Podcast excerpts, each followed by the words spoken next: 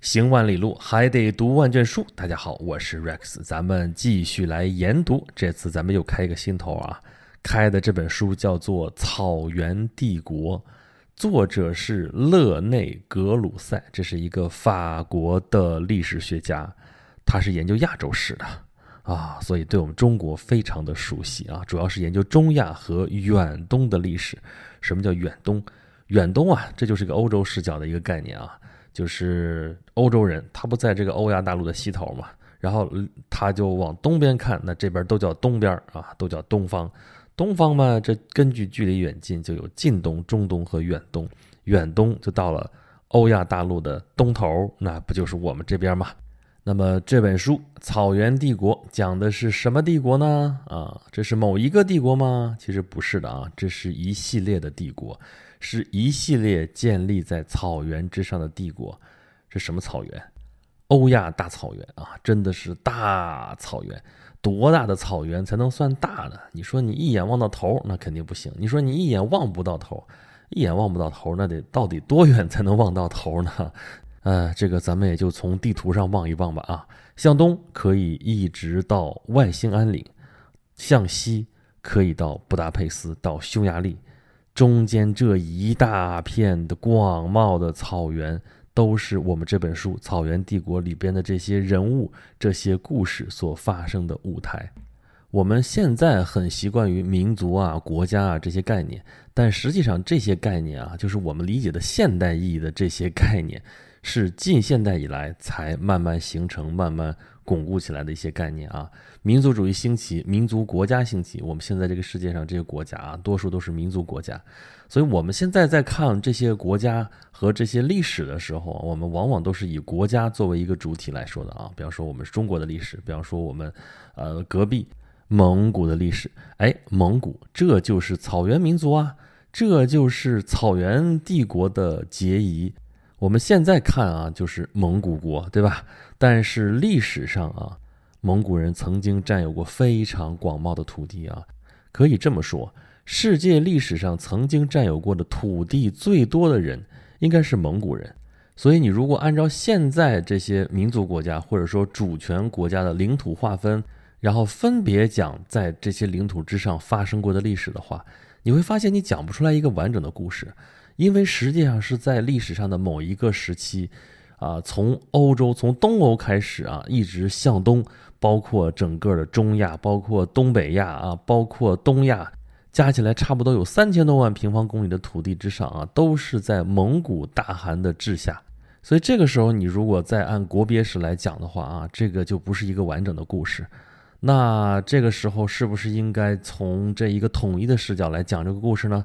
就是站在这个已经占领了这么大土地的草原帝国的视角来讲这部分人类历史的故事呢？哎，这就是这本书《草原帝国》的视角。我们通常认为的文明啊，就说你什么时候算是文明了呢？一般来说，你要定居下来啊，你要有农业啊，就开始种植啊，然后有文字啊。有那么一些标志，那你如果按这个定义来套的话啊，哪些地方首先有了文明呢？啊，我们老说四大文明古国啊，这只是一个版本，一个说法啊。古埃及对吧？这地方尼罗河两岸这开始有了文明啊。其实更早还有两河流域啊，这个底格里斯河和幼发拉底河，这更是有文明啊。然后呢啊，古代中国、古代的印度河流域啊，这都有古文明，这都是农耕文明。还有呢。啊，波斯文明这也是很古老的文明，后来也发展出来了很发达的这个农业文明。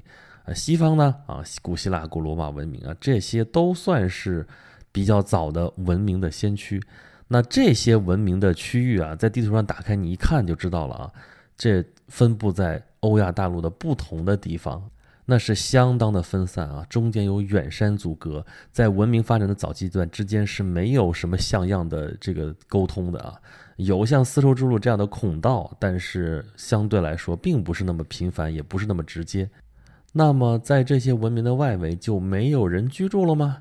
啊，也不是没有，但是从这些文明的角度向外看出去的话，那这些在文明区域之外生活的人，他们都是野蛮人。但是其实你要是把所谓的文明人和野蛮人放在一块儿做比较的话，从生理上来说，他们之间有什么很明显的区别吗？不都是人吗？是谁多点零件啊，还是缺点零件啊，还是怎么地呢？那么他们之间的区别到底在哪里呢？实际上就是生活方式的不同嘛。所谓的文明定居民族啊，农业文明啊，文明发展的非常繁盛，创造了大量的物质财富和精神财富，就会鄙视那些所谓的野蛮人。而野蛮人呢，他们是在这些农业文明的外围，他们的生活方式是什么呢？有大批的游牧民族啊。游牧民族啊，和后来我们能看到的一些渔猎民族，我们可以统称为游牧民族啊，也可以把它们分开来看，因为游牧的生活方式跟渔猎毕竟还不完全一样。但是笼统来说的话，这种居无定所，往往生活就很艰难的这种生活方式，就是游牧民族的生活方式。你说这是他们的选择吗？其实他们生活在这片草原之上，这是他们不得不做出的选择，因为在这片土地之上啊，生活条件太过恶劣啊。他们在一个地方待着的话，可能就会活不下去啊，所以就要到处游牧。而当他们游牧到了这些所谓文明的区域之上，看到那些农业文明、那些农耕民族创造的灿烂文明的时候，他们会有什么样的感触呢？他们会做些什么呢？这就是在古代世界当中千百年来游牧民族和农耕民族之间连绵不绝的争斗的开端吧。那么两者之间谁占上风呢？从文明的角度来说，好像创造了大量的物质财富和精神财富的农耕民族会占有上风，可是实际上却恰恰相反。在一千多年的漫长历史当中，从草原上一波一波兴起的这种草原民族，对于农耕民族往往会有压倒性的优势。我们在欧亚大陆上从西向东数的话啊。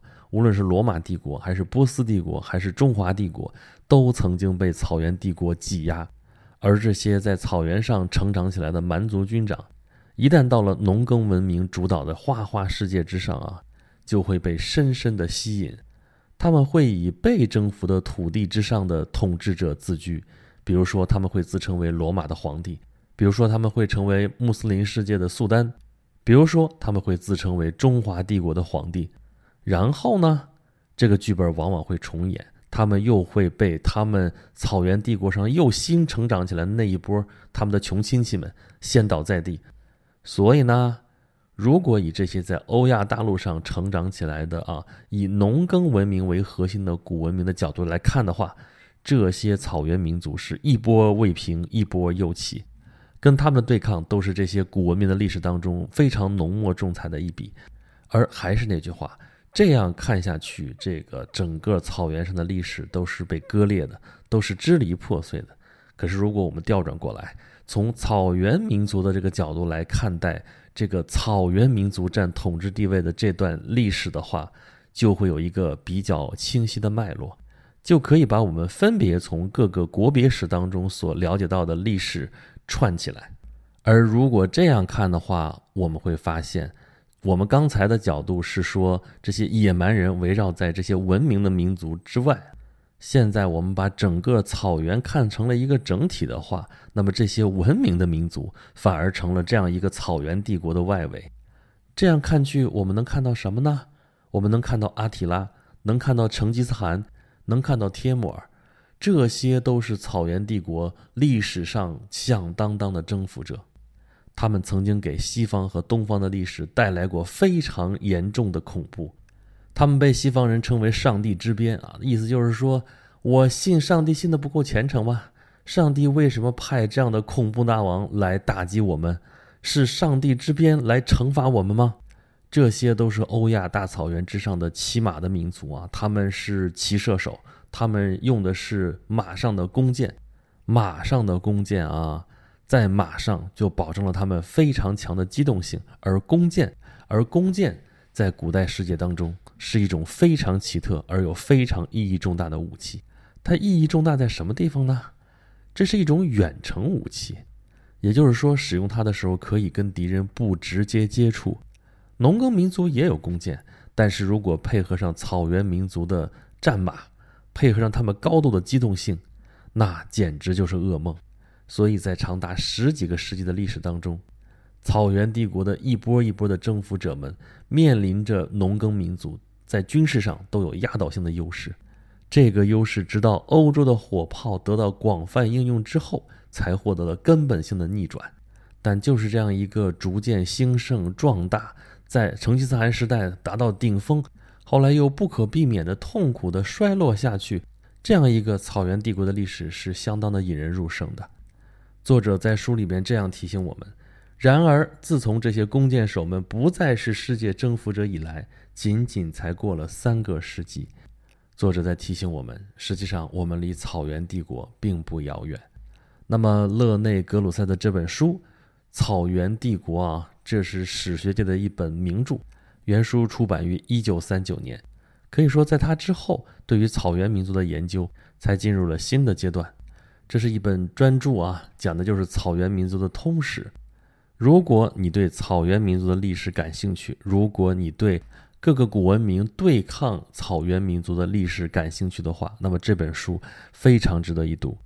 即使你对草原民族并不直接有兴趣，但是咱们刚才已经说了啊，所有这些古老文明对抗这些啊草原民族的这些历史，都深深地烙印在了这些文明的历史当中。所以这些草原民族。比我们想象的更加深远地影响着我们每一个人。那么好吧，这本书分成三个部分啊，第一编、第二编、第三编。第一编讲的是十三世纪前的亚洲高原啊，这说数字大家可能不敏感。简单来说，十三世纪啊就是一二几几年，也就是成吉思汗。兴起之前，因为成吉思汗建立蒙古国是一二零六年啊，这是十三世纪的开端。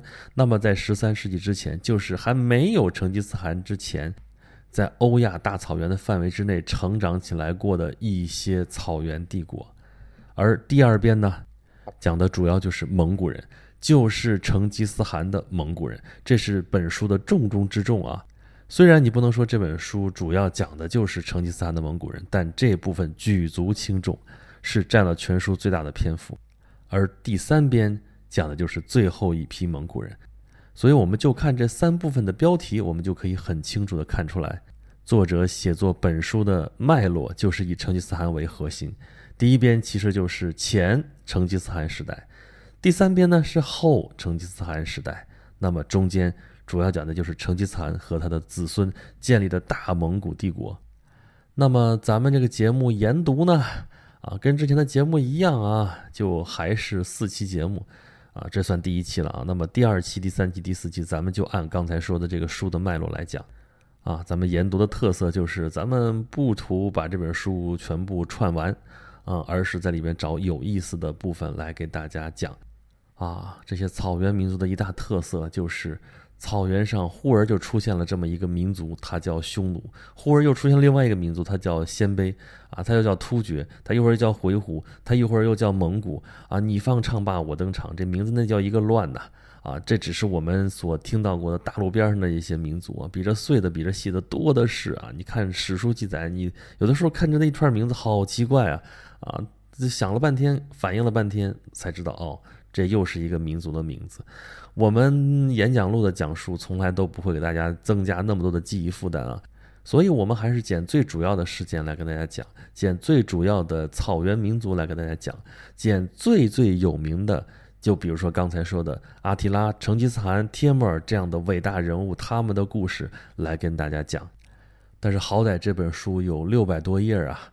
加上参考文献，加上索引，七百多页啊，这么大一个篇幅，你说我们四期节目能讲多少呢？能讲多少算多少吧。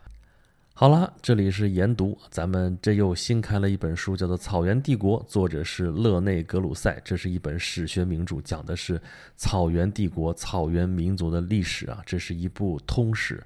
希望借助着这本书，我们能够把。古代草原世界里边发生过的这些事情，能够捋出一个比较清晰的脉络出来，好吧？这里是研读，我是 Rex 啊，全名叫做轩辕十四 Rex 喽。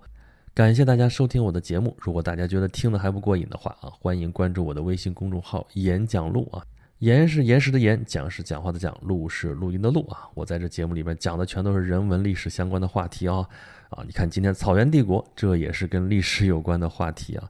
呃，演讲录公众号里面有我讲的其他更多的节目，欢迎大家来收听，也欢迎大家在我的公众号里面给我留言，给我提出你宝贵的意见啊。好了，咱们这期节目就到这里，感谢您收听研读，咱们下期节目再见吧。